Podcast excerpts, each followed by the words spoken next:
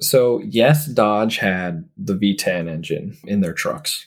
When they wanted to develop the Viper, Dick Winkles flew out to Lamborghini at the time and said, We need to know how to do it with an aluminum block and what we need to change and what we need to make better. So, they took some parts of the design from that motor and moved it over to the Viper, but a lot of things did change in the process.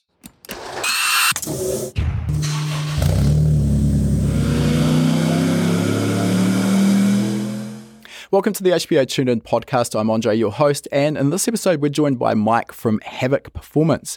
Mike's business specializes in the Dodge Viper platform, which is a fairly niche and fairly specific platform. He not only looks after, maintains, and modifies these cars, he also is involved in collection management for a few high net worth, net worth clients that happen to have a fairly large collection of cars like the Dodge Viper who need someone to look after after them, maintain them, and make sure that anytime they want to go out for a bit of a joyride, each of their cars is performing at its best. And we talked to Mike about how he founded this business and his background before getting into this business. Mike's a pretty young guy as well, and he got involved from a very young age. So we talk about some of the tricky aspects of getting owners of fairly expensive sports cars to trust what is a younger person in the industry. We also dive into some of the intricacies and idiosyncrasies of the Viper platform as it's changed and morphed over the different generations, particularly around how some of the more modern generations of Viper can present some tricky parts when it comes to modifying them in terms of adding an aftermarket ECU to control the tune. We're talking that note about the pros and cons of aftermarket standalone ECUs versus reflashing the factory fitted ECU and where there can be shortcomings with reflashing in some instances. Before we jump into our chat with Mike, for those who are new to the HPA Tuned In podcast, High Performance Academy is an online training school. We specialize in teaching people how to tune EFI, how how to build performance engines, how to design and construct wiring harnesses. We also cover topics on race driver education, race car setup, 3D modeling, and CAD, as well as fabrication. You can find a complete list of all of our courses if you head to hpacademy.com forward slash courses. And as a podcast listener, you get to use the coupon code podcast75 to get you $75 off the purchase of your very first HPA course. All of our courses are delivered via online video based modules that you can watch from anywhere in the world, provided you've got an internet connection. This gives you the benefit of being able to learn from the comfort of your own place, and you can also learn at your own pace. You'll find a link to our courses as well as that coupon code in the show notes to make it super easy to find. All right, enough with our introduction. Let's get into our interview now. All right, Mike, welcome to the podcast. Thanks for coming along. And as usual, let's uh, dive into your background to start with and find out how you got interested in cars and, and Vipers, actually, specifically. So basically, I was probably about, I mean, I grew up around cars all my life. Like, my dad always worked on his own cars and had a Mustang and some other Mustangs through his life. So we always kind of screwed around when I was younger, but it didn't start really taking off until I got into my own car and had to pay somebody to fix it because I didn't know how to do it. And I was like, I'm never doing this again. and that's like where things started to really kind of take off. I ended up working at an auto parts store, learning that side for years. And we actually, I had a friend of ours growing up that has also has a car collection. And he got older and couldn't do his oil changes anymore. So I started going to his place and doing that on the weekends for him and he watched me grow. And as I started to do more and more things with friends' cars and everything else, he kind of continued to give me more and more. And that's kind of like where I learned it all was like through friends' cars and in the very beginning forums. And like my dad used to wrench on cars, so he knew a lot. I really like and had friends that knew a ton about cars too. So like kind of all worked together and it started out as brakes, turned into rebuilding motors and putting transes in and upgrading fuel systems. So really like a lot of it through high school and even college. That's kind of how it started. And it was like, oh, this is fun. So, so no, no formal qualifications though to make you a so-called mechanic. Correct. Just, just self-taught. Outside of like I have my safety inspection, state inspection licenses. Outside of that stuff, no, I don't have any like actual education from the schooling on it. It was all basically self taught. I'm interested to dive into this point because it is something that comes up and your experience probably mirrors my own. I, I, was never a qualified mechanic. I've never done any formal qualifications, but yeah, at, at, least when I was running my performance business, I'd I'd like to think we would have been able to collectively run rings around most franchise mechanics and as usual, I'll just say I do apologise to the franchise mechanics that are, that are maybe listening to this and currently want to send death threats. But uh, that that was the reality of it. I guess what I'm getting at here is I, I never saw when I was developing my own business an absolute need to go down the path of formal qualifications because at least when you're looking at performance orientated modifications and mechanical work, often that's quite unique and separate from what you know mechanics are doing in a franchise dealership in this day and age. Is that a statement that rings true with you? That is 100%. I always joke with my one of my techs that's full time now like he always grew up going to school for this, doing the dealership thing. And like I always joke with him that I need to reset his brain and fix all the things that the franchises broke just on certain on how they originally worked and you know in dealerships it's or franchise it's get it out as fast as you can. And that's never how it is at the shop. It's we get it out so it's right 100% of the time. Like i don't want things leaving unless they're perfect. And in the beginning it was like a little bit tougher for him to understand that, but he got it and understood it, and now everything's happy go lucky. But it took a little bit to break those habits. Yeah, I, I couldn't agree more. The franchise dealership, or just yeah, I, I say franchise dealership. What we're really talking about is a general mechanical repair workshop. The mindset and focus is fair to say quite different to a performance workshop. And yeah, what you're saying there, re- retraining a staff member to, to think and work how you need for a high level performance workshop is quite a challenge because I've, I've, I've been through that myself.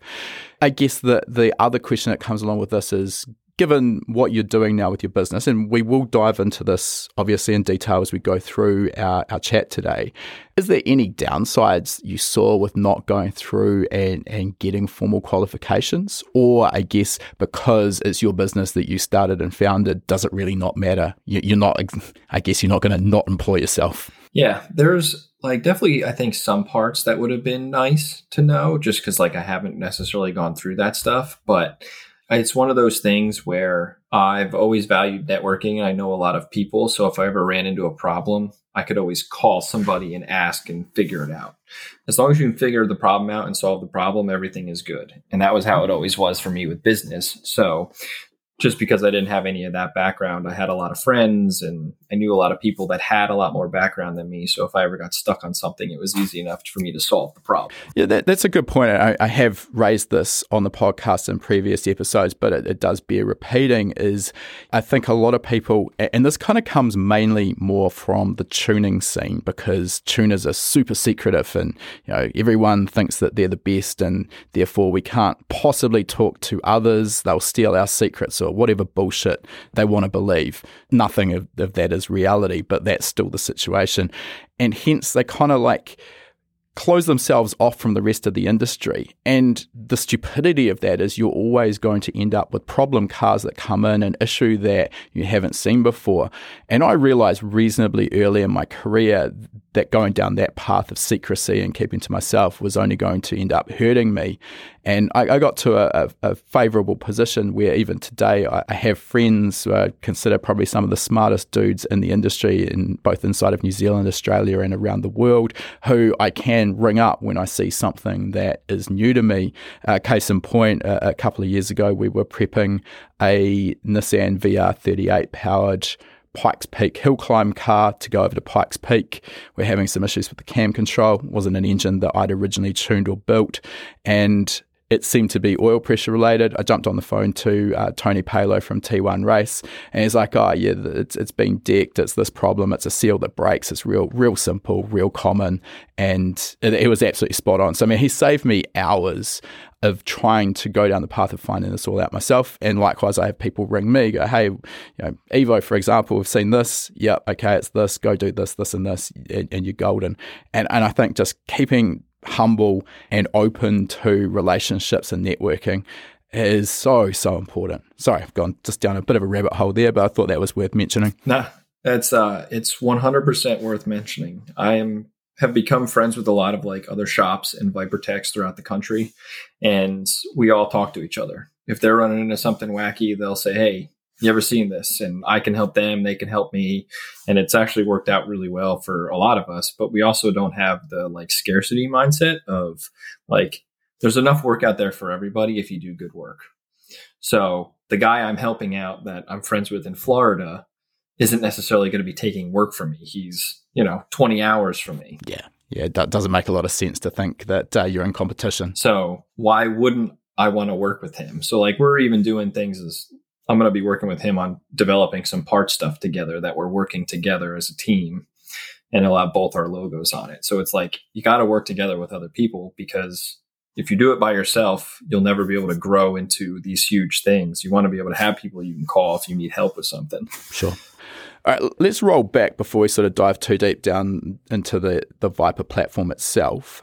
But your sort of your experience through through high school, what what sort of cars were you personally driving, wrenching on, and, and were you were you racing these? Were you involved in any motorsport? Was this just the daily driver slash cruiser? Were you doing any performance upgrades on them? What was your sort of learning curve like? My first car was actually a Saleen Ford Focus. I actually still have it. I just retired it the other like a couple weeks ago when I bought another car. But basically, I was screwing around with that. Buddy of mine had a Honda CRX that we rebuilt time and time again between putting different motors in it, transmissions in it, suspensions in it.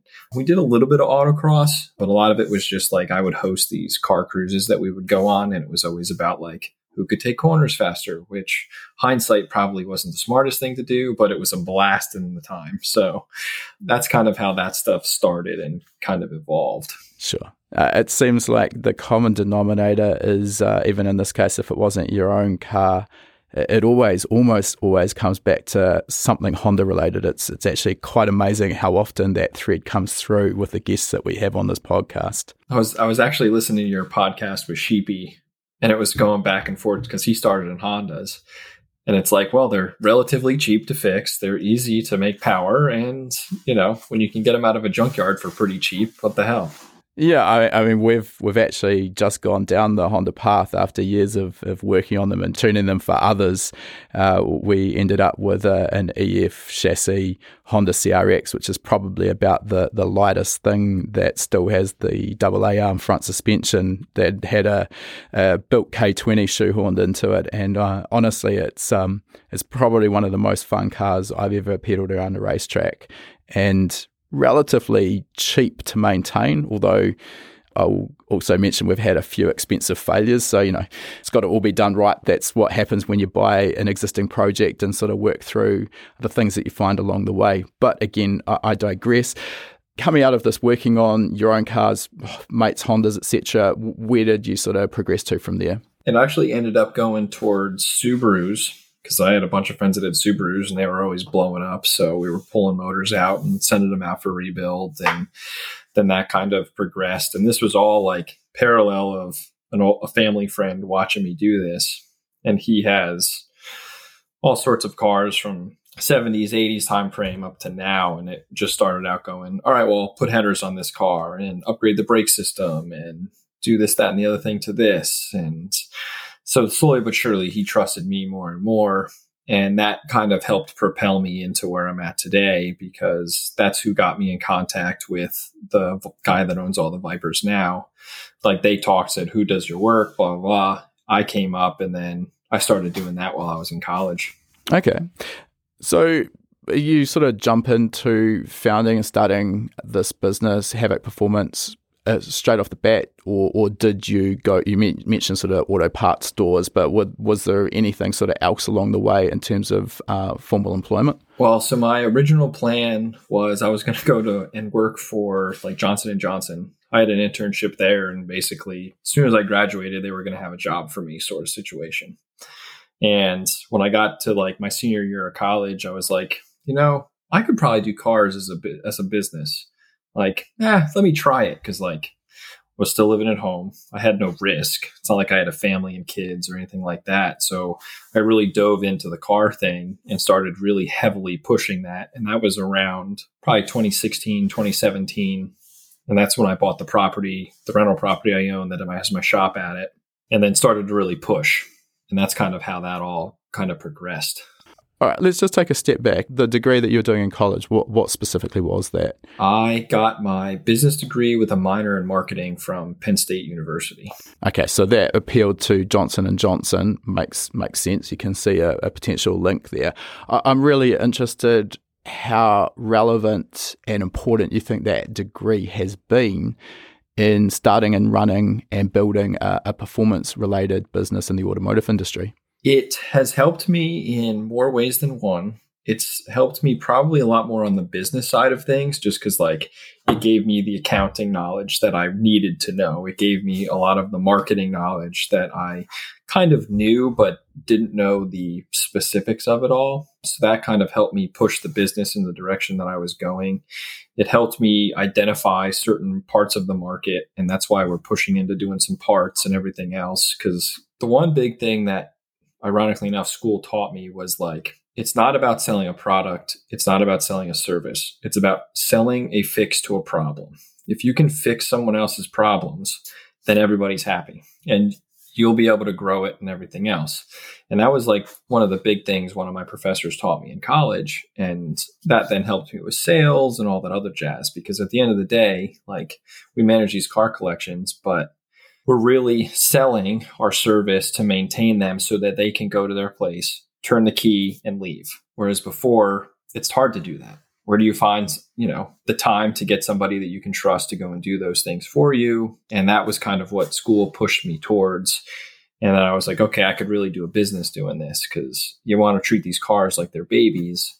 And that was the other big thing was like, if you look at franchises and everything else, their cars aren't treated like they're kids and in the performance world i'm sure as you know like a lot of these guys pump their all their love into these things and they want them to be treated as such. Yeah. Yeah they become a, a little bit more personal and important than than just another form of transport for sure. Uh, that degree that you did what are we talking here? Is this is this three years four years? It, it was a four year degree. Okay.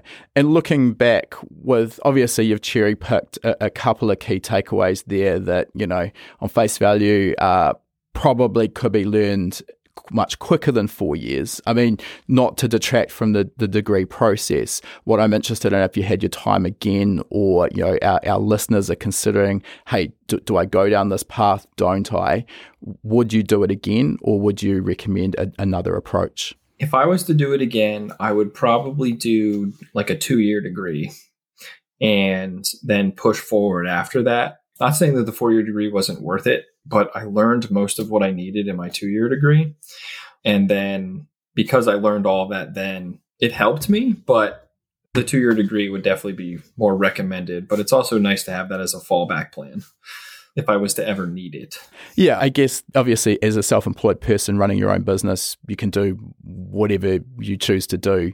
But if you did have that fallback of maybe Johnson and Johnson or another, you know, major player in the industry, they're going to be looking for certain criteria and, and a four-year degree. Maybe that ticks their boxes and gets you in front of the next candidate. You know, I, I think the takeaway here as well, which is really easy to overlook, is it's not just the difference between a two-year and a four-year degree it is also the opportunity cost of those additional two years where you could have been starting and developing that business. And obviously, it's always easy to look back on that with the benefit of hindsight. Trying to make those decisions in the moment is a lot more difficult. All right, so you've come out of this four year degree, you've already got a, at least one customer, as, as, I'm sort of picking up here, and you're looking after the car collection sounds like he's put you in touch with this other collector who's got an insane number of vipers, as I understand. You say sixty before when we were talking off off air. Yeah, he's got uh, fifty nine now. I am struggling to see why anyone would need fifty nine vipers, but uh, that's just me. But when I started with him, he had six. There's there's actually a couple in Texas with 94 Vipers. That's greedy. They do say everything's bigger in Texas. I guess that goes for the car collections as well. All right, so you've then decided to basically take a, a chance here and you purchased a property. So, I mean, that, that in itself is quite a, a big leap of faith. I mean, most people, myself included, starting up business, you sort of tend to always uh, lease the, the smallest premise that you can fit maybe a, a, lift and a couple of cars in, and then curse and swear for the next three or four years why you didn't get something bigger because it's never big enough. That wasn't your experience by the sounds of it. I was actually looking to rent some places, and like you're saying, that three, four car garage was like almost three grand a month. And me just graduating, having some clients and stuff, I was like, three grand is a month before electric, insurance, and all the other fun jazz that goes along with it.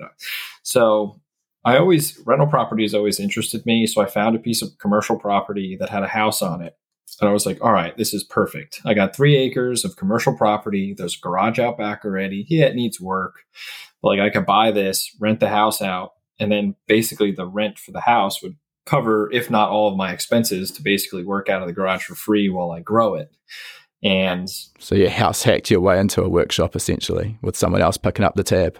Yep. Which then gives me the opportunity to continue to grow and gives me a little bit better of a cash flow because I'm not paying rent and you know the mortgage wasn't too bad so it was like rent covered most of it if not all my my actual expenses for the property. I'm guessing though n- not really knowing too much about the process in the us that uh, that's going to require at least a, a, a reasonable deposit to go through with that purchase, I'm guessing you're also looking at starting a business. There's an outlay required for you know, equipment, lifts, tools, etc., or were you already set up with the basics of what you'd actually need to run that business? I had a lot of the basics as far as tools and stuff goes, and then just doubling back a little bit that internship. I some of the weeks I ended up working hundred hour weeks and just socked away as much money as I could, and I used that money towards the down payment of the property.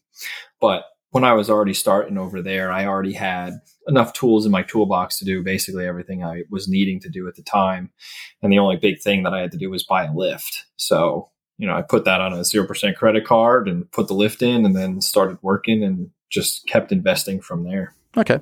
All right, let's dive into the, the platform itself. So it sounds like you kind of grew up maybe with a bit of a slant towards JDM brands and then it swung back to, to the Viper.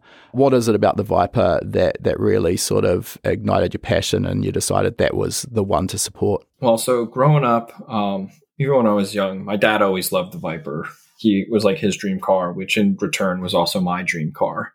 And in like my freshman year of high school, I believe. He walked out to the garage and was like, Mike, my Viper's coming today. And I was like, no shit. There's no way a Viper's coming today. You're pulling my chain. And one showed up in a trailer. so he bought his Viper then. And I started going to more and more car show stuff and car collection stuff. And you kind of just from hearing people complain about where they were taking their cars all through high school, you learned what the do's and don'ts were pretty quick. But growing up, like when I started working on cars, it was all of what me and my buddies could afford. So I didn't really, really file into the Viper until I got in with the Viper collector. And that's when, okay, well, now I'm working on his collection just about 100% of the time or 80% of the time. Like that's kind of what the focus became. And because I was working on him every day, that became the oh okay now i know these things like the back of my hand. And then that's how the specialization of it all came. That that leads nicely into my next question which is sort of the advantage of focusing on one single platform albeit as i understand it five generations across the the different years of that viper. But a big advantage for you to to know that that platform that in, intimately? I mean, I'm sure as you know, anytime you know a platform, it makes your life a hell of a lot easier when it comes to diag and tuning and doing anything and everything you want. Like at this point, you could probably pick a bolt up off that car and I could probably tell you where it goes. So like when people show up with things and their, their cars are half apart from other shops, I can go, okay, well, this is how this goes and I can put it all back together without a problem. But the focusing on it has been really nice because because of we've been doing so much focusing on it. Like even my local dealership that I work with, they'll call me from time to time and say, "Hey, how do we do this to this Viper? We have one here." it's like I'm not the master tech, but because I do it so much, I know more than most would on how to get these things fixed in the right way and the right contacts and who to call and who to get things done. So focusing on it and specializing in it has been awesome because at the end of the day, yes, it's just a pushrod motor. They have a lot of quirks, but a lot of people are also afraid to touch them. So it's like a niche, it's that easy niche market of, okay, there's cars out there that need to be maintained. Not a lot of people want to touch them. Even some dealerships have been turning them away. I had this one customer who said, who brought his car to a Dodge dealer and they said, yeah, we have a Dodge tech here. Um, we can get the car inspected for their state inspection, no problem. He brings the car in. They're like looking all around it, taking all these pictures doing all this stuff and they don't know how to open the hood because the hood release is not inside the car on those cars. And he's like, I thought you had a Viper tech. Well, sure, they have a tech, but he was yeah, he was trained 20, 30 years ago and saw one Viper in his lifetime and doesn't remember. I mean, the reality of this is, you know, we're, we're not beating up on these dealerships as well. You're, you're probably seeing one of these cars through the doors literally every day of the week, and they might see one every six months or maybe every couple of years. So, you know, it, it just comes with familiarity, but, but it is worth mentioning that there, there are advantages. I mean, it does also come down to your locality and the population base. Uh, coming from a small country, in New Zealand, we've got four and a half million odd people across the whole country, and the city where I based my workshop had a population of about half a million. Yeah, if I'd wanted to focus on literally any single brand, I wouldn't have been putting food on the table, never mind paying staff. So you're kind of forced into this, you know, jack of many skills or uh, you know you need to know all these platforms but maybe the intense depth of knowledge of any single one is a little bit more limited because you're just not doing that. So i mean key advantage for you being based in the us based where you are you've got such a big number of these cars available around you. I'm, I'm guessing that's how you can base the whole business around it. Yeah and there's really only one other shop in the northeast that uh, does vipers and the guy's much older now like i think he's in his 80s so like as far as me being the youngin, now work is starting to flow my way because they're slowing down. They're not doing it as much, it seems. But like you said, you have to also do things to make sure you keep the lights on. And that's why we're we do a lot of different things. It's not just Vipers, but 90% of the cars through shop are Vipers. Okay. Well, let's sort of get a, a, bit of a sense of scale of where you are in this journey today. Uh, so, Havik Performance, what's the location. You've said northeast, but we get dial in a little bit more specifically. And yeah, what's the size of the facility, number of staff, etc. Okay, so I am located in a small town of Bath, Pennsylvania. It's pretty close to Lehigh Valley Airport, so that's where I'm at now. I currently have it's about 2,000 square foot is the current shop. I have a 2,000 square foot building for just storage because none of my car customer cars sit outside. And then we're building right now another 2,200 square foot shop on the property as well. So I have, and I have two employees. Once the new shop is up, I'll get another employee, and then we'll see where we're at from there and keep growing. Okay. In terms of those employees, what are the what are the sort of positions of of those? Are, are you all physically working on the tools? Do you have customer service, or is, is the sort of the customer service side of things managed between the the three of you? So right now, I recently hired an old friend of mine who's been helping me with do a lot of this through the years. He's been doing more service writing and parts management and kind of doing more inter or talking with the customers. And then my other full time guy is Colin. He's a was a master tech at Nissan, but had a ton of passion for the Viper. And I mean, like you said, some business owners listen to this, but like my biggest thing is finding guys with passion because if you can find the passion, they'll want to work hard and you can continue to educate them and push them and they want to be involved because of that passion side of things. So he grew up loving Vipers, was going to move to Texas and to go work on them. So I ended up teaching him a lot of things. But so he is a full time tech. Him and I do a lot of the work together. I put him on some projects, I do some projects. And then Zach is handling some phone calls and emails, sell, selling parts for us, and handling a lot of the more the service writing sort of thing. And then I bounce between everything, like I'm sure you know. Yeah, sure. I mean, one of the things that's been discussed before, but again, is, is worth just diving into with your own experience is you know, often someone will start a, a business, and this could be any sort of hobby slash passion based business, but we see this obviously in the automotive industry time and time again. They get involved because they're really passionate about spinning spanners or fabrication or tuning or a combination of those things. And they start the business and then quickly find out, maybe a year in, that now in their eight or 10 hour working day, whatever they're, they're doing, uh, they've only actually got maybe three or four hours in that day to actually do the part that they like. And then the rest is quoting business, quoting work, discussing jobs with customers, dealing with walk ins and marketing, and basically everything else that goes into a business.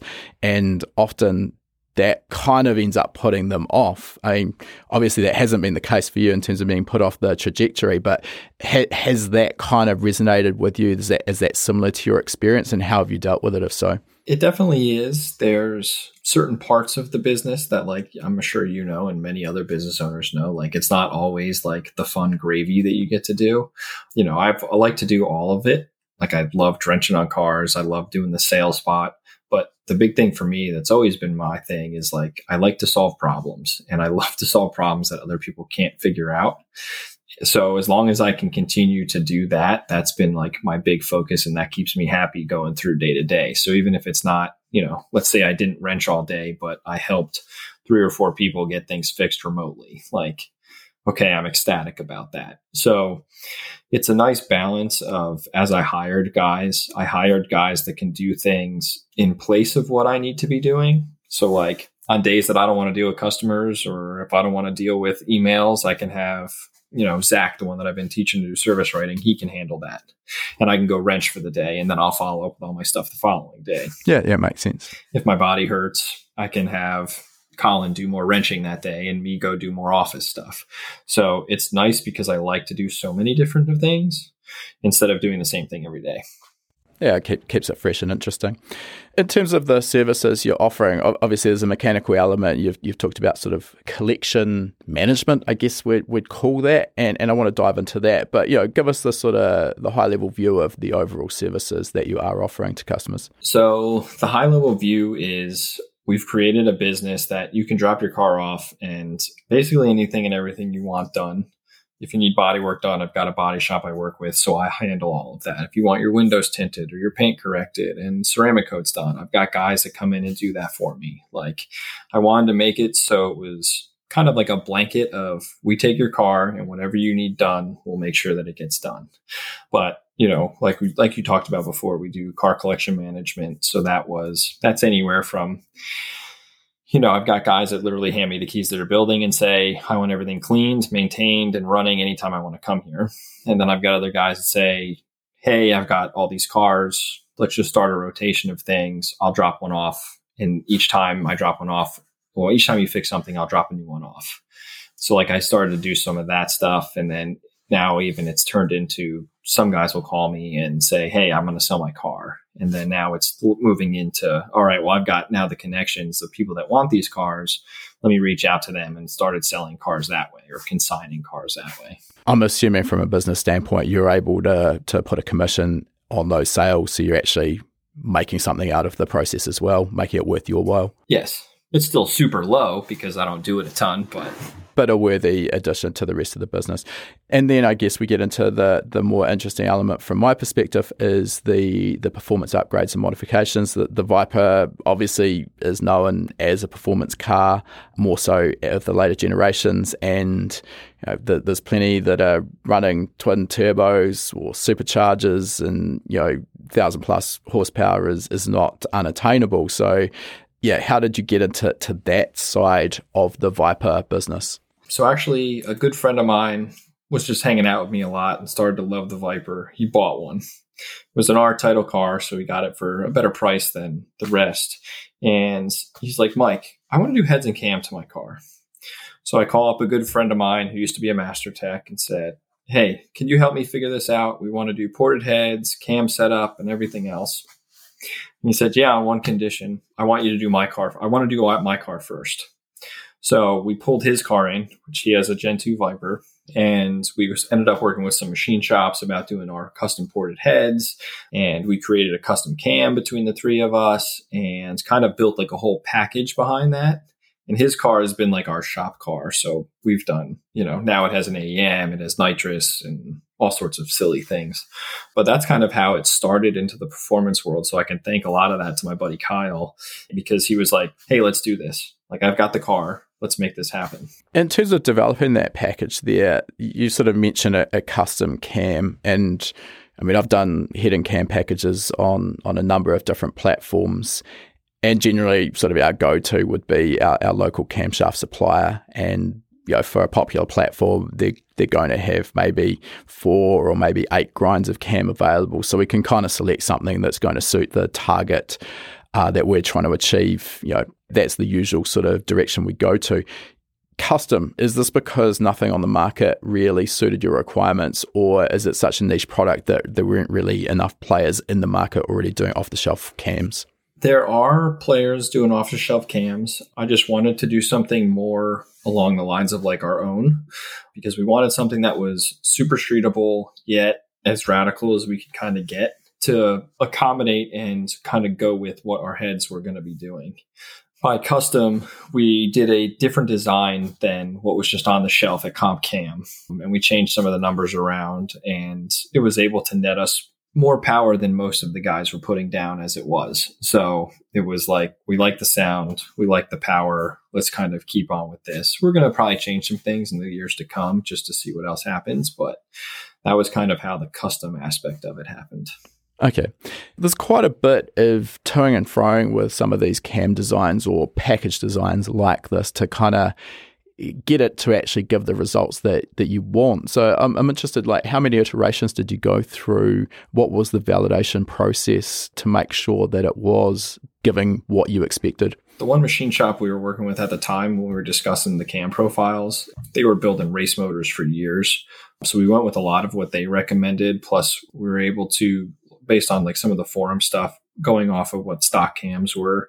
We went with what his kind of recommendation was with some slight modification and then kind of just took that and ran with it. Right now, like I said before, we're working on some other packages on building even more power. Now we're doing some R&D and we're going to be throwing some crazy cams and things to see what they'll put down and see what kind of drivability would be like. But the original suggestion was kind of what that guy of, that built the race motors back in the day was offering to us and kind of took that and ran with it. Well, if it works out properly the first time around, you're, you're very fortunate. It hasn't been my experience too many times, but it's always refreshing when it does happen. All right, same question essentially for for the head porting. This is you know a reasonably specialized skill set, and it's not a case of of just bigger is better, which I think a lot of people kind of go down that path and, and regret the results afterwards. So, you know, I'm guessing you're talking about developing a CNC porting profile for the heads, or is this still all hand ported? How did the process get developed? So again, it was a, that original machine shop was doing the porting for us at the time. We since now have been kind of as we've been growing, we've been doing it more of ourselves sort of situation. But the Gen 2 and 3, there's too much core shift in the heads for you to develop a CNC program. So they still have to be hand ported. And like you said, not always larger is better. You know, it's about how the air flows and the height of the intake runner and all that other fun jazz kind of goes into it.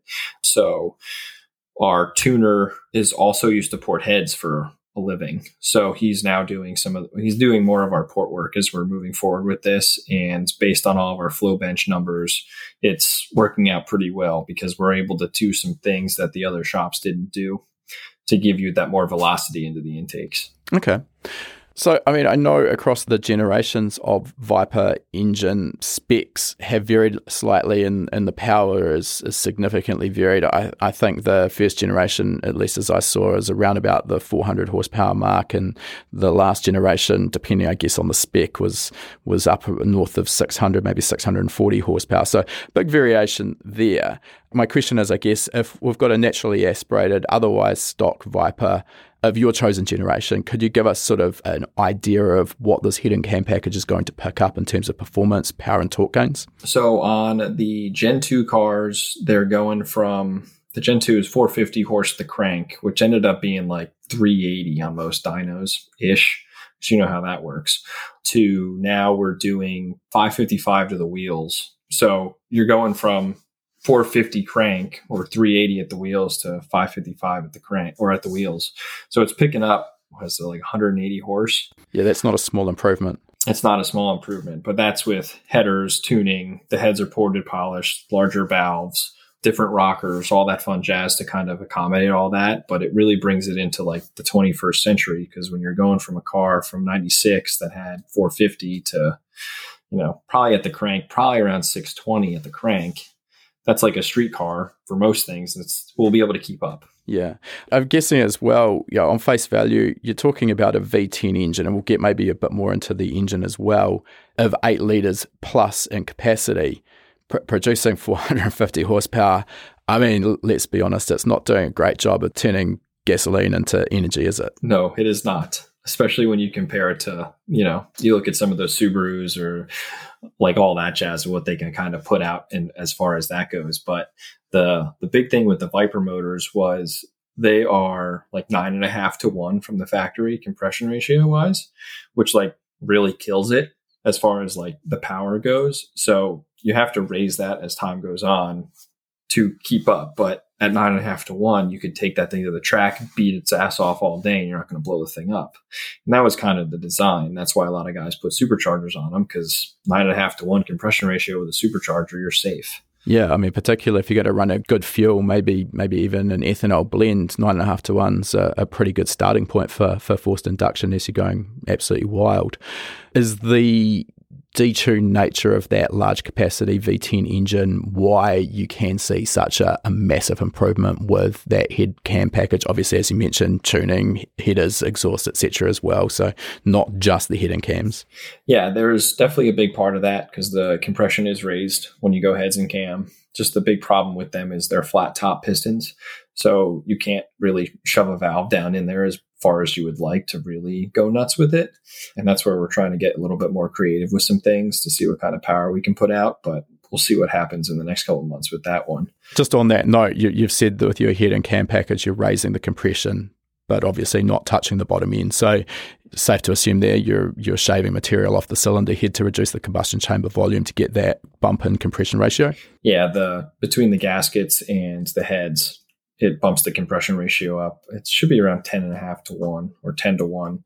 So after all, that's where you really get your benefit. Sure. Now, that base engine, I mean, I guess the detractors of the Viper will happily point out that it's actually a truck engine. And I mean, I don't have a lot of background on this. I see you smiling, so I'm, I'm sure you've got some some commentary to add to this. Is it a truck engine? Does that even matter? Is that a downside, or is it maybe got some positives as well? So yes, Dodge had the V10 engine in their trucks. When they wanted to develop the Viper, they took like a basic V10 design and basically went to Lamborghini.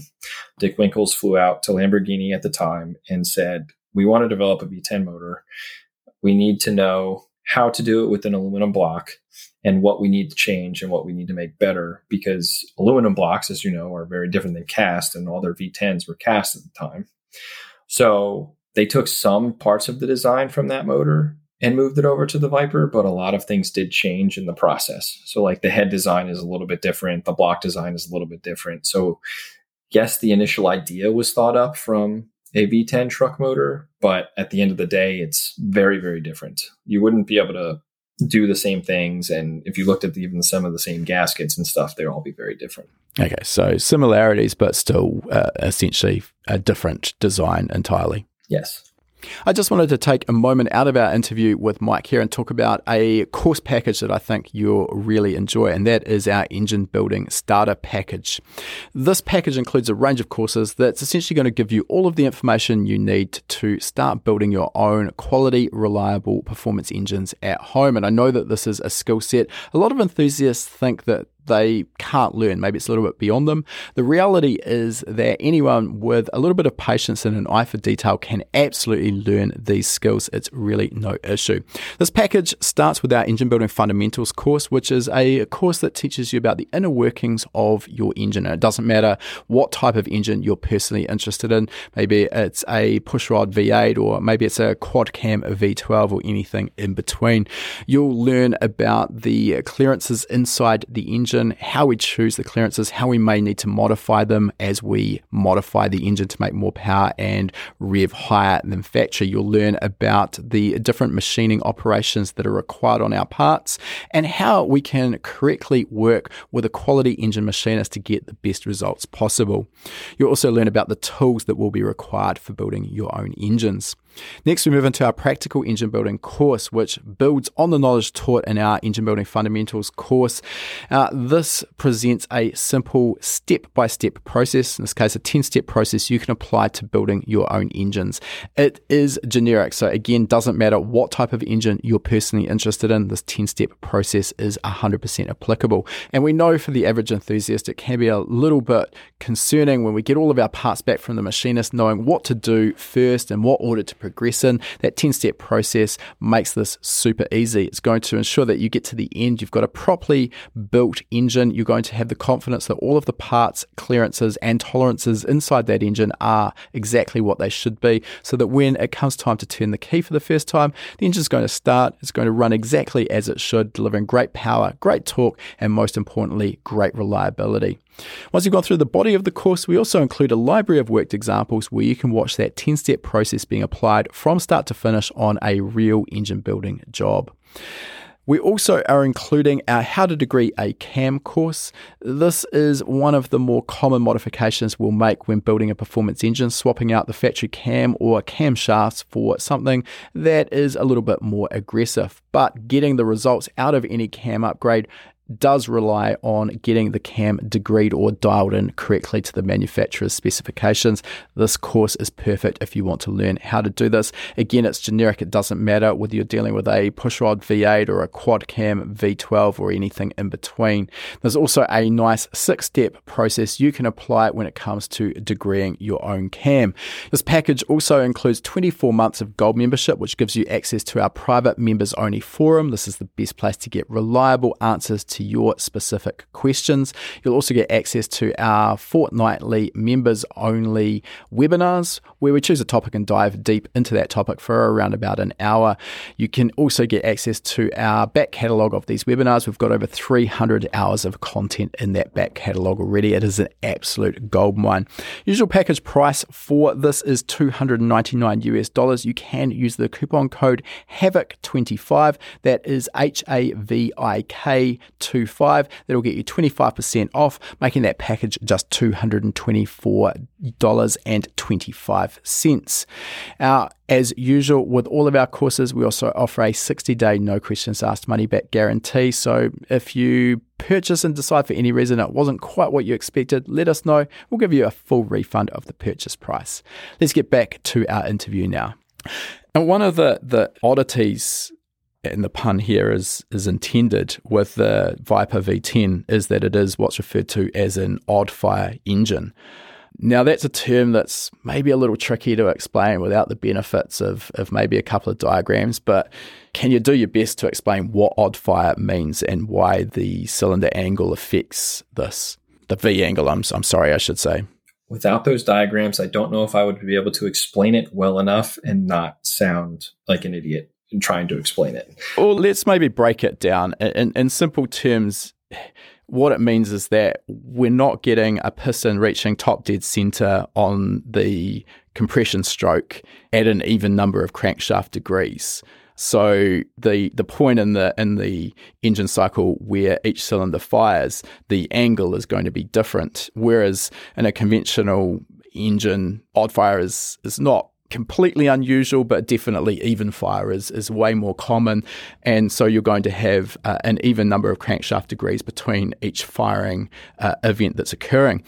The reason I raise this is because of two things. First of all, I know a lot of people probably haven't heard of odd fire and, and wouldn't have given any appreciation to what this means. And secondly, is I do have a, a, personal anecdote of, of coming across this, which I thought was worth bringing up, my one and only foray into the, the Viper platform. But uh, you, you need an engine management system that has actually got the ability to to run odd fire and you can enter the, the basically the number of degrees between between each firing event. Because if you don't do that if you can't you don't have the ability to do that there's no way to run one of these engines properly correct? Correct. And that's why you are the teacher because you explain that a hell of a lot better than I can. But yeah without without the you need special computers to do it because of the odd firing and the cam crank signals and everything else are special in those cars. And that's why you can use Motecs on them they're compatible. You can use things like Emtron on them. They're compatible. The aem infinities were compatible and able to do it as well but you can't just throw like any ECU on it and expect it to do what you need to do because it is so special and odd in that sense. Yeah, absolutely. And I think that's a learning curve for people that uh, find themselves dealing with an odd fire engine. I'll bring up the situation because this is quite unique. I'd never seen it before and, and I haven't seen it since. And, and maybe mentioning this might help some people out there faced with, with the same situation. I think there was another idiosyncrasy with this particular engine is that it was odd fire it must have also been waste spark, which is unusual. But anyway, I'll get into this. It, it was a, a, as I remember, a first generation Viper, and it had been fitted with a supercharger kit, and it was is also wired up with a Motec M800, and the whole thing was a bit of a a bit of a combination, which really wasn't ideal. The the M800 isn't really well designed to run a, a 10 cylinder engine, but yes, it, it, can do it. Anyway, it came to me because the owner, who had spent a, a, huge amount of money on this, wasn't super impressed with the power that it was making. And the first thing we did was run it up on our dyno and agree wholeheartedly with him. I think it was making about 400 horse at the wheels, which was dismal uh, given the what it was. And uh, again, trying to keep the, the long story relatively short, what I actually ended up finding was uh, if you tried to time the, the engine, set the base ignition time, which is one of our first and most important things when we tune an engine, basically that process is using a timing light to ensure that the, the timing numbers you've got on the laptop screen match the physical timing the engine is seeing. So, because again, I'm stretching my memory, but I think it was waste spark, it would only make sense for this example, clip the uh, timing light onto the ignition lead for number one cylinder, and when you're watching the the timing on the front crank pulley, it was jumping backwards and forwards because of this odd fire. So there was a, there was a angle between the two. I can't remember off the top of my head. Sorry, maybe it was ten or twelve degrees. But again, long story short, basically it had been timed up off the wrong firing angle and that in turn meant that actually the entire timing map was retarded by the the odd fire angle. Again, I, I, don't remember what that was. Let's call it 12 degrees. So had a super conservative timing map in it in reality. And when I corrected that, basically that one change, I think it picked up sort of 200 horsepower at the wheels, and yeah, it was a completely different animal. So I just yeah, I wanted to bring up that little anecdote because it, it is an unusual unusual situation many will never find themselves in things like that have actually happened with us. We've gotten cars back and we looked at the tunes and we go, what the hell were they even thinking? And you look at like specifically, it sounds like you were working on a Gen 1, and those can be a little bit more of a nightmare to deal with because the factory PCMs you couldn't tune, you couldn't do much with them. They were barely smart enough to run the damn things and then the issues with the wasted spark and anytime you upgraded the injectors some guys would use high impedance versus low impedance and then people would put different boxes in and you, it's a whole freaking mess in itself so but it sounds like you did the right thing and got it figured out the right way and made it happen. Worth mentioning again that this would not be an issue you would see with a direct spark coil on plug style because number one cylinder, which is the one we're interested in, is firing and the place it's firing on it was just the waste spark and the fact that we were seeing that timing in essentially two different positions. And yeah, that, that I guess generally relates to that Gen 1. So let's move on because we're talking about engine management a little bit here. I mean, this this is really sort of one of the key elements with getting the, the results out of a head and cam package and all of the other upgrades. We haven't even dived into forced induction, which I want to do shortly. But what were the options? What are the options? Are the later later vehicles, you know, obviously reflashing of the factory engine management system has become the go-to, particularly for basic modifications. It's it's usually very cheap and cost effective way of getting more performance. Is that viable on the Viper platform? Is it only related to specific generations, or is standalone the only way to go? So when it comes to Gen 1s, so 92 to 95, standalone is really the only way to go. If you're working on things from like 96 to basically 2017, you can use HP tuners, especially if you're only doing like heads cam stuff. There's also a company Prefix that can do some ECU flashing on Gen 5 stuff. and they basically they know what they're doing. They've been doing it forever. They've got Dick Winkles, who was the engineer of the Viper motor, working there doing their tuning. So they can do that. But a lot of the times we lean towards HP tuners. SCT can also do it, but they haven't really updated anything in a long time. So you get more, there's more things to work with in HP tuners versus what SCT. But if you look at it in comparison to like NLS, HP tuners software, it's totally different. There's not as nearly as many parameters because they haven't invested the time in it to give it everything you really, really want. You can tune things, definitely make it better, but it's still not a perfect situation. Yeah, I think probably for those coming into this with, without experience reflashing factory engine management systems, uh, the reality is that there's there's likely to be hundreds uh, most likely thousands of different parameters and tables inside every factory engine management system. Obviously, more as they get more uh, more modern and complicated. And the platform we're using, let's use HP Tuners here, just because you've brought that up. Basically, when you download that raw binary file out of the ECU, it, it's useless to us. It's just a bunch of numbers that that's meaningless. And what we need to do is have a what's called a definition, which basically says uh, you've got a map at this address. It's this size. Here are the axes. Here are the scaling values to apply to these raw hexadecimal values to turn them into something that that we can see as you know, a, a timing map or a torque request map or whatever that may be. And without that, we've got no way of displaying these tables in a way that we as tuners can understand and, and then process and modify. So the upshot of this, though, is that that's quite a lot of work to reverse engineer the factory binary file and, and find these maps and then validate that they are in fact what what we think they are. That's what HP tuners do, which is why we pay the money for a commercial system, so we don't have to do that. But some systems, know, popular platforms are going to have a lot more work done in the background because there's thousands of people reflashing them. So GM, for example, that the LS platform, the Gen 5 platform, there's so much work done to make sure that those definitions are thorough and you can essentially do whatever you want. On less well supported platforms, and I'm guessing here I haven't tried myself what you're saying, the Viper sounds like it fits into that. They've kind of done the bare minimum. So yeah, if you want to go further, maybe adding forced induction, is it safe to assume that that would not be a smart move using the Reflash platform? So you can use the Reflash platform specifically on two and threes. When you get up to like the Gen 5s, they have torque limiting tables that are very, very hard to overcome. There's only like one company in the country that I know of that got past some of the torque limiting tables. And just for people that don't know what the torque limiting table is. So on the like the Gen 5, you go for forced induction on HP tuners. You can tune it wide open throttle. As soon as like the map sensor sees boost it starts to limit the torque because it's trying to save the car. So then it's starting to close the throttle flaps. And that's exactly what was happening on this supercharged gen 5 we were doing. Company said yeah we can tune it. No problem. No problem. Here's the kit put it on we'll get it done and no matter what we tried and did anytime you went wide open throttle you'd watch those throttle flaps close as soon as it started to see boost it's a depressing situation when you just know there's power to be had there and you're watching the throttles close.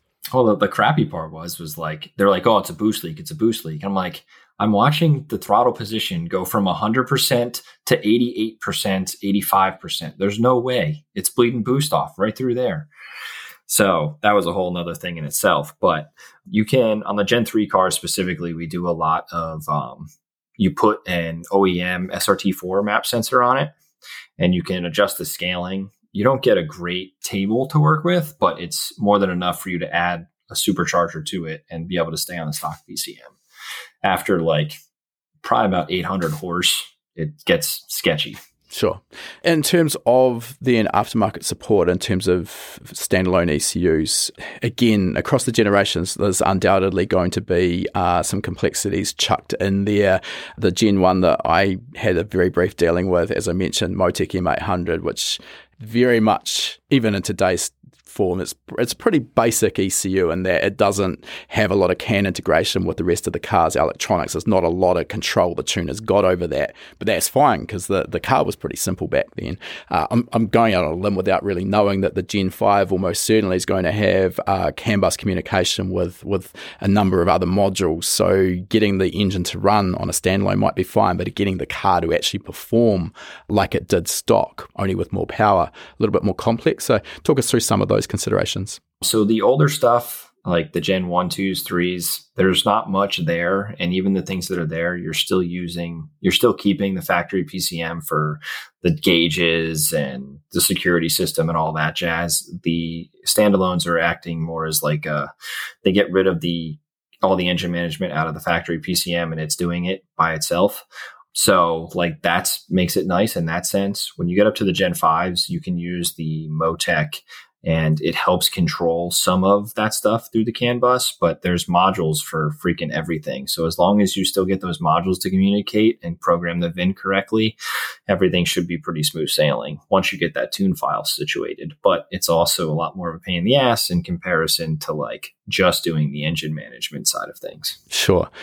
So it sounds like those other systems you're talking about there for the earlier cars are, are kind of almost installed in a piggyback format where the the injection and the ignition are taken out of the factory ECU and controlled by the standalone, but a lot of signals are shared. So maybe that factory PCM still gets uh, engine RPM and engine position input, so it can relate that to a tacho output on the dash. Is that sort of what I'm, I'm picking up there? Exactly.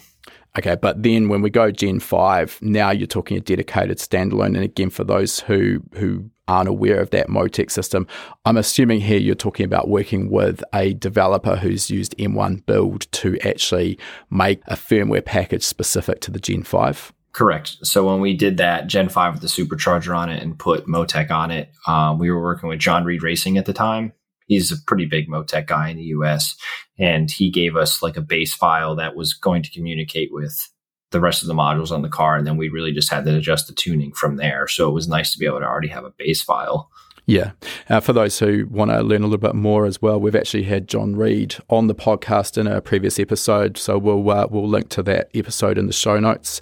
Uh, he's a he's a really smart guy, and, and he does do some some pretty amazing work with the CAN bus decoding and, and, reverse engineering. I mean, I, I, guess after just singing his praises, did it work like you expected, or were there, were there hiccups that came along the way? It worked as expected. There were a couple hiccups and some things like just a little bit of a learning curve. My tuner hasn't touched Motec in a while, and they updated some things. So, like getting the VIN program properly was a little bit more of a pain in the ass than it should have been, but now it's pretty smooth sailing. All right. You've mentioned a couple of times now your tuner. So uh, are you bringing this in house or, or is this outworked to uh, another tuning workshop? So he is basically consulting for me. So he comes in and does all our tuning, and then the dyno's at a buddy of mine's house that we've been using. So if we bring the cars up to his place, we dyno them there, at least until I can build a bigger shop and get all that stuff situated and get a dyno in house, and then we can really do it that way. But he's got all the experience as far as tuning goes, so I'm going to continue to keep the professional doing his thing. Yeah, that makes a lot of sense. I mean, I guess it's a the old situation if it isn't broken, don't fix it the flip side of that, and it sounds like this is what you're looking at doing, though, that there is a benefit and uh, a perceived value, I guess, in bringing bringing these external elements in house and having a little bit more control over them. Uh, also, the benefit of being able to do everything under the one roof is an advantage. Is that sort of what you're aiming for? Yeah, because it's a lot nicer if if things were to break on the dyno, at least it's on my dyno and it's already there where all my tools are. Whereas like right now, I gotta drive the car, trailer car up to the dyno now. If it breaks, then I gotta bring it home. So that's a little bit more of a pain in the ass. But dynos also aren't that cheap. So No, no, no. There's a there's a definite expense, and I mean the other element that I think super easy to overlook, and I'm sure you're all over the, the top of this one, is that a lot of people I know when they start shopping for dynos, they're just shopping on the basis of the the cost of the dyno alone. And yeah, that that's a that's a big expense. What's easy to overlook is if you want to do this properly, and I mean, plenty of people will just stick the dyno in a roller door and put the roller door up when they want to run the car. But if you actually want to build a, a facility, and and I, I think some states maybe require this uh, for, for health and safety, noise regulations, etc. Actually, building a, a dedicated dyno cell, often the cost of that cell is equal to or more than the cost of the dyno. And, and that's quite a bit of pill to swallow if you don't realize what you're actually getting yourself in for. Yeah. And then you're into a dyno and a dyno cell for more than what my new building cost. Yeah. Fun times ahead, no doubt. Let's just come back to the Viper engine. I mean, you've, you've talked at this stage about some of the cam and head upgrades. I'm interested in terms of the bottom end because one of the, the downsides, I guess, with a, a V10 engine is by definition, now you've got 10 cylinders, and any upgrades you're looking at in terms of uh, piston and rod packages, that necessitates a little bit of additional cost. So, is the bottom end, where are the weak points in it, I guess? And at what point does it need to, to look at upgrades like that? So, if we're talking Gen 2, so 96 to 02, the early model Gen 2s all had forged bottom ends. So, there was real no problem with that, you could do a thousand horse and not be blowing shit up just because it was forged that way. The later model Gen 2s, so 2000 to 02, some mid year 99 cars may have had this block. They were cast pistons and they went to a little bit of a different design for the cams. They called them the cream puff motors because of emissions and everything else they had to meet. So they switched the design up a little bit and they put cast pistons in them some guys say, you know, at seven, 800 horse or at like 700 horse, you have to really start worrying about the pistons. I've got two customers that have one's, one's a head and cam and sprays the car with nitrous that did 750 to the wheels with a 200 shot direct port nitrous kit. And knock on wood, fingers crossed, he hasn't blown it up yet. I've got another guy that has it's also a cream puff bottom end with our heads cam, but a twin turbo car, and he's doing a little over 800 wheel, and knock on wood, bottom end is still okay. It's interesting you mention that because this is uh, probably one of the more common questions you see asked on any platform is, you know, what is the the bottom end good for in terms of power? And I, I think it's it's often really hard to get a consensus opinion on on where the line gets drawn, particularly with piston life, because in my my view, so much of that also comes down to how the engine has been tuned. You know, if you've got a, a factory cast piston, it's going to probably be very intolerant of, of almost any detonation.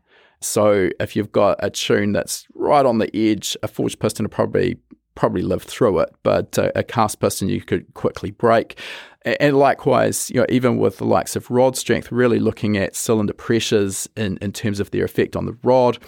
And it's possible to have two engines that are making the same power, but by careful manipulation of the torque curve and reducing that peak torque value to keep it under control, uh, you can hold the bottom end together and keep the factory rods and pistons happy. So I find at least difficult to say, yeah, this is the line in the sand, this power level, go one more horsepower beyond this and uh, you're toast and the other element, I guess, is also application. I mean, there's there's dyno queens, and then there's cars that are actually driven hard.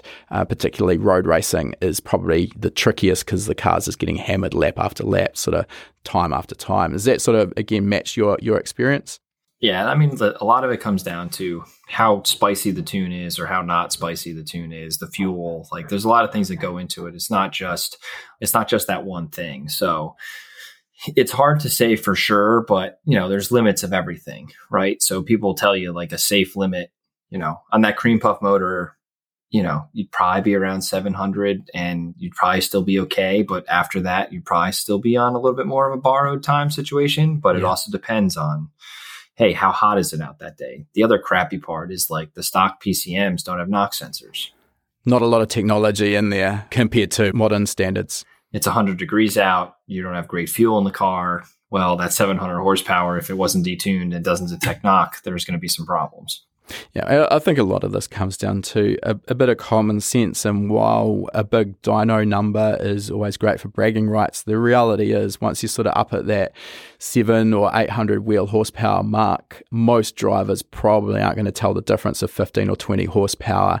And if that 15 or 20 horsepower is the difference between a, a, tune that's like walking that that razor's edge of reliability or one that's a little bit more conservative, yeah, I'm going to take that conservative tune any day of the week.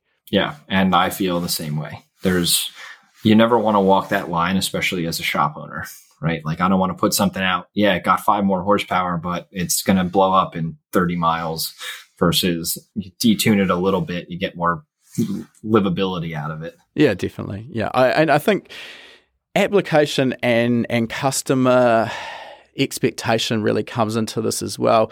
I mean, this is really separate for, from what you're doing, but I, I, will give one one example. I had a customer many years ago with a, a, Mitsubishi Evo 9, so about as far removed from a Viper as we can get. He had the one intention of of trying for the stock block world record on the drag strip with his Evo 9. And I, I can't honestly remember. The, it might have been in the, the low nines at the time. And uh, I think we, we decided probably we needed around about 700 wheel horsepower to do that, which is a very big stretch on the stock block. And we had that conversation with him. So his expectations were aligned with the potential outcome. Like, hey, I don't recommend doing this. We are in a situation where you are facing the potential for complete engine destruction, where there will not be a single item, probably into, including your turbocharger, that will be recoverable from the car. Are you prepared for the financial ramifications if that worst case scenario occurs? If not, we are not going down this path. And I think being really clear like that, I mean, don't get me wrong, if the thing did implode, he's probably still not going to be stoked, but at least he can't sort of come and say, hey, well, I never knew that this was a possibility. Well, yeah, I mean, you're trying to break a world record, you're, you're moving into uncharted territory shit goes wrong, I'm sorry. You know, this isn't this isn't a Toyota Yaris. It's not your daily driver. Anyway, let's move on here. Um, one of the other elements with the the V10 engine, being that it is an alloy block, is there a point where the reliability of that alloy block becomes questionable, or are you sort of so far into the the four figures that it's not really a, a consideration? I don't know. I'm sure you've probably heard of Calvo Motorsports. They're kind of the guys that are paving the way as far as blowing blocks up. it's a great thing to be known as an industry leader in. Well, I don't want to say they're the industry leader in that, but they're developing like a CNC block because it seems like after their 2500 horsepower kit, the stock blocks aren't handling it. Now, I don't know what their kind of science is behind it for that stuff, but it seems like they're Gen 5s. I think they're still using stock blocks. They might be sleeved at that point but they're getting away with it at like 2000 horse. So, and I know like their base packages, even at your 12, 13, even 1500 horse, I don't think they're changing the blocks out. They should just all be factory blocks for the most part. I mean, I guess that also comes down to you get enough data points from a company like them where they know, hey, look, well, we've, we've been fine up to 2000, 2200. We've now seen, you know, let's say five failures at, at or about the 2500 uh, horsepower mark. Well, clearly, okay, yeah, th- there's something going on there. And again, we're so far out of the realms of what's necessary or or sensible for a street car that probably doesn't matter. But you know, they're, they're probably no different to the territory that the guys at the cutting edge of the R35 GTR platform, the Lamborghini Huracan, Audi R8 platform, and all of those, you know, have got to that point where okay, no, the factory cast block is is now junk. We're going to have to go billet. So yeah, that that makes sense. Probably I'm gonna guess maybe a few less takers in the in the Viper market for uh, billet blocks, but I guess if they're developing them, they've seen enough of a market there. Yeah, they're the name of, of the game when it comes to twin turbo Dodge Gen Five Vipers. Like the the stuff they're doing is nuts. And more power to them. It's awesome what they're doing. I mean, that brings me to the next point in terms of power upgrades. So forced induction, superchargers and turbochargers, obviously, as we've just mentioned, you know, 2000 2500 horsepower is is attainable if you've got the financial resources to achieve that. But um, i mean your experience is, is twin turbo or supercharger a combination that you consider for a highly modified street car? And what are the the complexities i guess involved in that? I mean on face value it looks like a fairly tight packaging exercise to me. Yeah it's not uh they're not terrible to do. They can definitely handle them it's honestly a pretty solid build once you get that far into it. Like we're doing a Gen 3, so the it's an 04 to 06 car right now that is going to get twin turbos. It had a motor build because it had some motor issues as it was. And the issue that we're going to come down to is the guy wants to run pump gas. So like you only have, you have an octane limit on 93. Like there's only so much power you can put down. Um, you know, if I if we run E85 or even like a solid race fuel in it, he'd be able to do 13, 14, probably even 1500 wheel on the build that we're doing, just depending on how spicy you want to go with the timing and how safe you want to make it. But because he's going to run 93, that's going to be the the big your octane limit is going to be his problem on that car. But it's honestly they're not terrible to do. There's just no many people out there that like make a kit that isn't like kind of janky. So that's where my customer came to me and was like, "Can we build one for cheaper than X and X and X?" Then if we can, then I'm in. I was like, "All right, well, let me do some digging." And I was like, shouldn't be a problem. So I have a good friend that does all our fabricating. Um, so he's he's fabricating us some manifolds right now for it, and then we'll work on finishing getting the motor in and redoing the fuel system, put that on, and then get it on the dyno. Developing something at that level as a as a one off, it seems to me that particularly given your laser focus on the Viper platform, it, it would make sense to kind of make that something that was jigged in replicatable for future customers. Obviously, when you do that, the development of that first kit, when you have to make jigs so that it is repeatable, there's more time investment and hence money that goes into to that. But then in the future, you can rock out sort of 10 of these kits or, or whatever it may be, and the, the unit price for each of those kits kind of therefore comes down. Don't see enough of a market to make that viable for you it's something we're definitely working on, something that I would like to put together some kits for because between the standalone stuff that we're trying to do and get going and building kits for that and then as we do some more of these turbo kits and everything else. Once we get that situated, we'll end up building a kit that we can sell as well. All right, let's move on a little bit. And I, I know that you also have done a, a, little bit of development on producing parts for some of these cars. And uh, I'm interested in diving into that uh, just a, a, general scroll of your Instagram showed a, at least a couple of items of interest. I think you've got a, a water pump there for the Gen 2, and you've also got uh, a fuel pressure regulator, I believe, for the, the Gen 1. So uh, tell, tell us how those parts sort of came to, to be in existence. So, like the Gen 1s, they have pretty bad fuel pressure regulator issues. So, we were able to source and kind of put a kit together of all the things so you can take these regulators from a different vehicle and basically manu put them all together into your stock your stock fuel hat fuel assembly. But you needed things like different hoses and barbs and all that other fun stuff. And we spent all the time figuring that out. So now i just kind of put it together so people can just buy this and make their problem go away. So it really comes back to that first point you mentioned about highlighting a, a problem and, and offering a solution. Yeah and like i found I was able to find a company years ago that was selling these regular or was selling a set of regulators for these things, but it was just the regulator. The hose didn't fit, the clamps didn't work, like it didn't include all the seals you needed. And I got so frustrated because I was spending almost like $300 for a fuel pressure regulator that I knew had to have come off another car. So I ended up doing a ton of research and testing and ordering parts over like a year and finally figured out what we were using and what we can use and what's going to fit and work. And now it's kind of like, okay, you buy this, you can fix your factory fuel pump, everything will be good, and you shouldn't have a problem for the next, you know, 10 years, 20 years. So that was like back to the, hey, let's fix these problems. Because if I'm annoyed, other people are annoyed. The water pumps are a pretty big thing lately. The Gen 2s, you can't get water pumps for them anymore. In fact, you can't get them for anything even up to the Gen 5s. They don't make them anymore like Chrysler kind of just dropped the ball, even though they probably shouldn't have because some of them are still under warranty.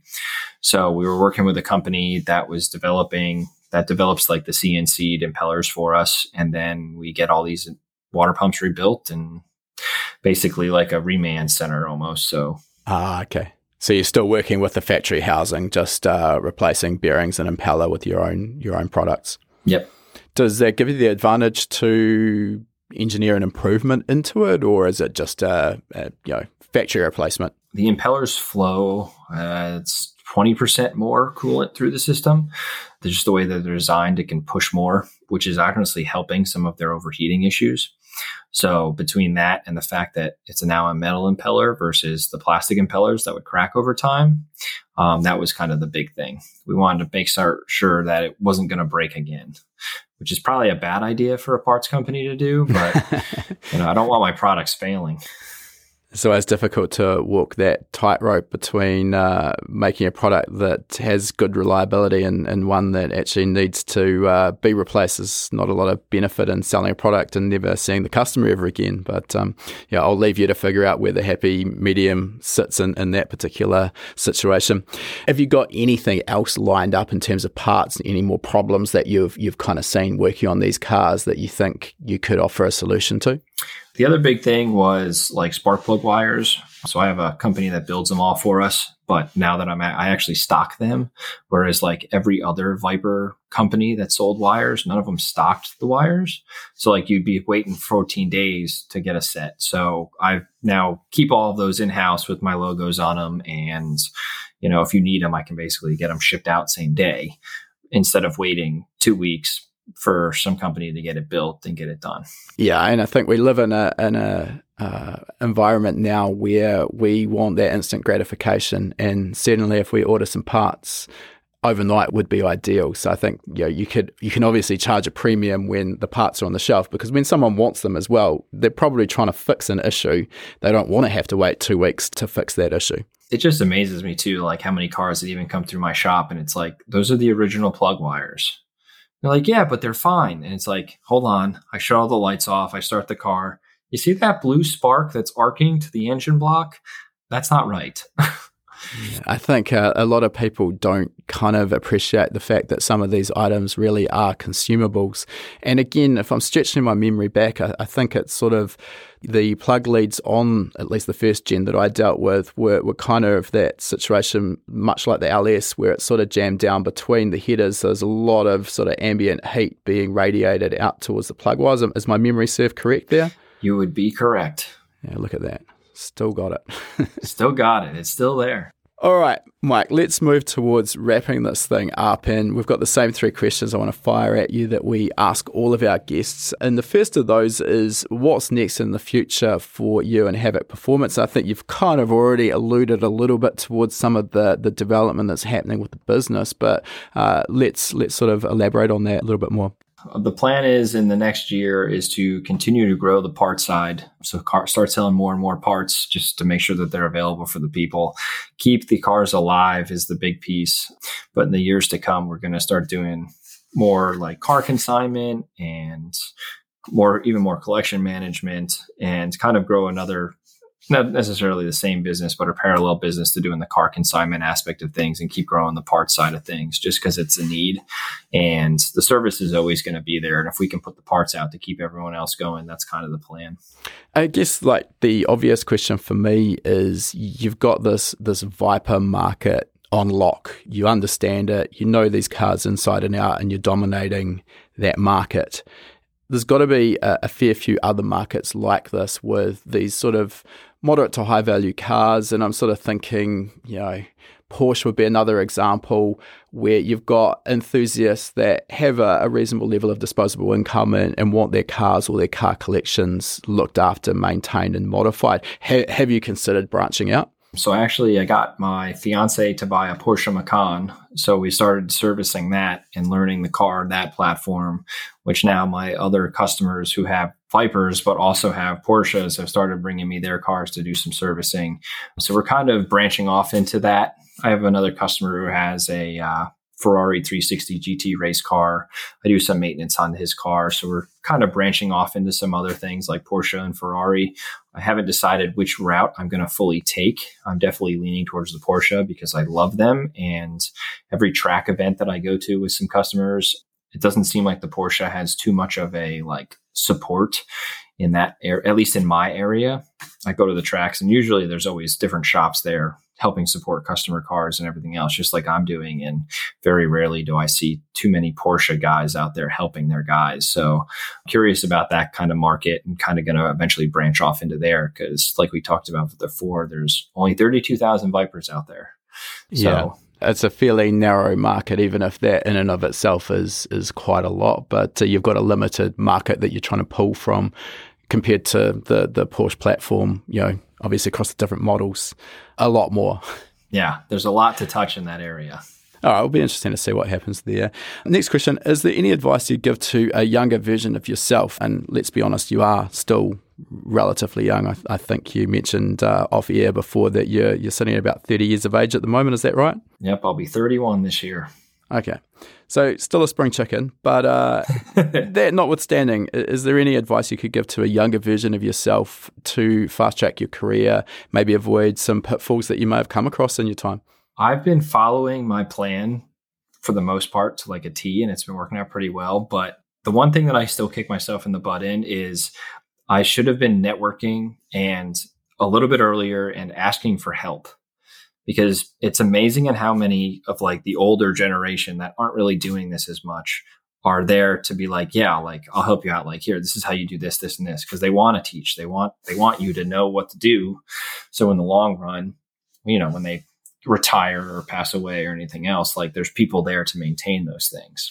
And I, you know like we talked about in the beginning like i was always like okay like i have to keep this stuff close to my chest. I can't tell anybody i can't ask for pro- questions i i don't want to do that stuff it'll make me look silly and then like the more i networked and the more i made friends with other people it was like wait a minute, why aren't I asking these people for help or asking questions? Because they've probably seen it and it's going to save me 10 hours of diag time if I just ask this one question. And now that I've built that like network of people, it takes a big person though to ask that question the very first time. Yeah. And now that I've built that network of people, they also ask me questions. So it's like, oh, okay, this is fine. Like everything is good now. Yeah, absolutely. I'm interested on this note as well, just to go a, a, little bit deeper and a little bit off off topic, but uh, w- when you first started, you were quite young. You are still quite young, and uh, likewise, when I started my tuning business, I was sort of in that same situation. I think I was probably late teens at, at the best, early twenties, and you know, I found breaking in, particularly, I started tuning a lot of rally cars that were running in the New Zealand Rally Championship. And I kind of got a few sideways glances from potential new clients, like, you know, how, how do you have the knowledge needed at your age?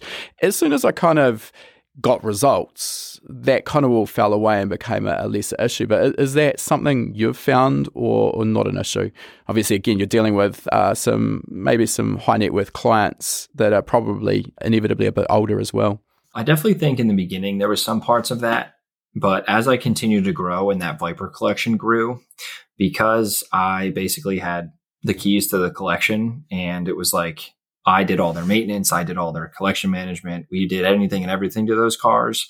It was like, oh, if that guy trusts him with, you know, 50, 60 of his prides and joys, Vipers, then we should be able to trust him with them.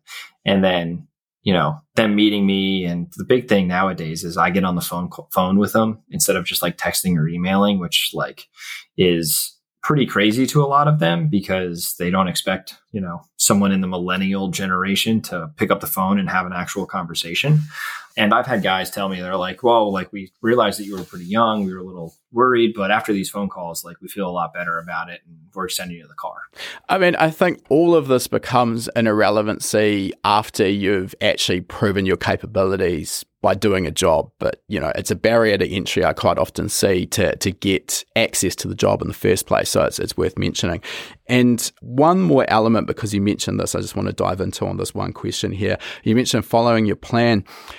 I'm interested to sort of know how that plan's varied. And the reason I say this is, you know, business 101 I think is, you know, the, the business plan is, is is everything. And I see a lot of people kind of spend the first three months before jumping into business, developing this intricate plan, and it, it's pages and pages long. And then they get started and quickly realize that they didn't even know what they didn't know, and the plan is irrelevant.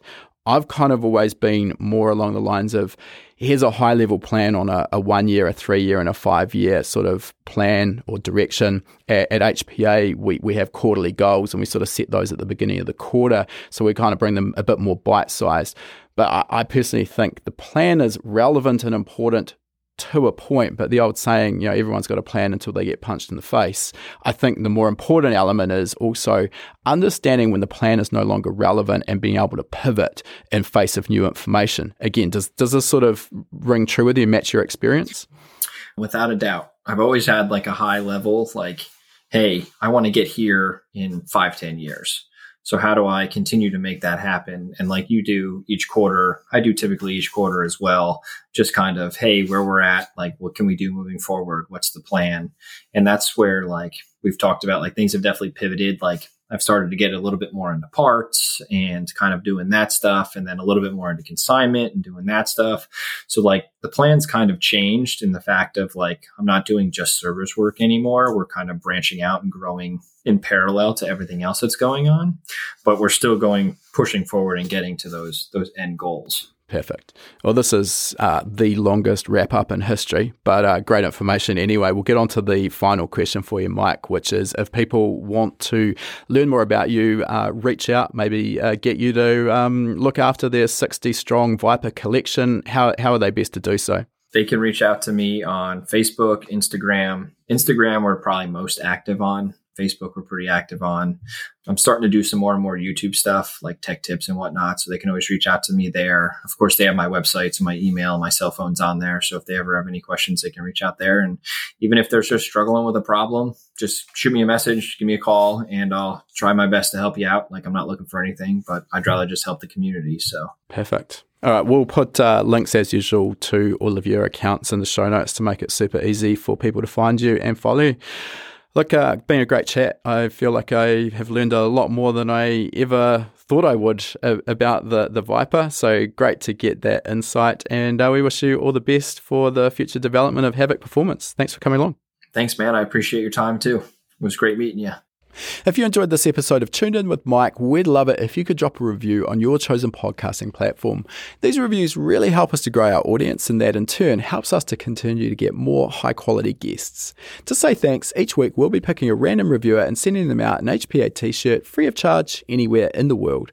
This is also a great place to ask any questions you might have, and I'll do my best to answer them if your review gets picked. So, this week, a big shout out to Kawi Z from the USA, who has said five star pod. I've listened to every episode multiple times on my third round currently, and I learn something new every time.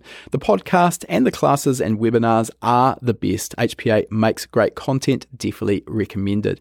Well, thanks for the kind words there. And if you get in touch with your t shirt size and shipping details, we'll fire a fresh tee straight out to you. All right, that concludes our interview. And before we sign off, I just wanted to mention for anyone who's been perhaps hiding under a rock and hasn't heard of High Performance Academy before, we are an online training school and we specialize in teaching a range of performance automotive topics, everything from engine tuning and engine building through to wiring, car suspension and wheel alignment, uh, data analysis, and race driver education. Now, remember, you've got that coupon code. You can use podcast75 at the checkout to get $75 off the purchase of your first course. You'll find our full course list at hpacademy.com forward slash courses. Important to mention that when you purchase a course from us, that course is yours for life as well. It never expires. You can rewatch the course as many times as you like, whenever you like. The purchase of a course will also give you three months of access to our gold membership. That gives you access to our private members only forum, which is the perfect place to get answers to your specific questions. You'll also get access to our regular weekly members webinars, which is where we touch on a particular topic in the performance automotive realm. We dive into that topic for about an hour. If you can watch live, you can ask questions and get answers in real time. If the time zones don't work for you, that's fine too. You're going to get access as a gold member to our previous webinar archive. We've got close to 300 hours of existing content in that archive. It is an absolute goldmine. So remember that coupon code podcast75. Check out our course list at hpacademy.com forward slash courses.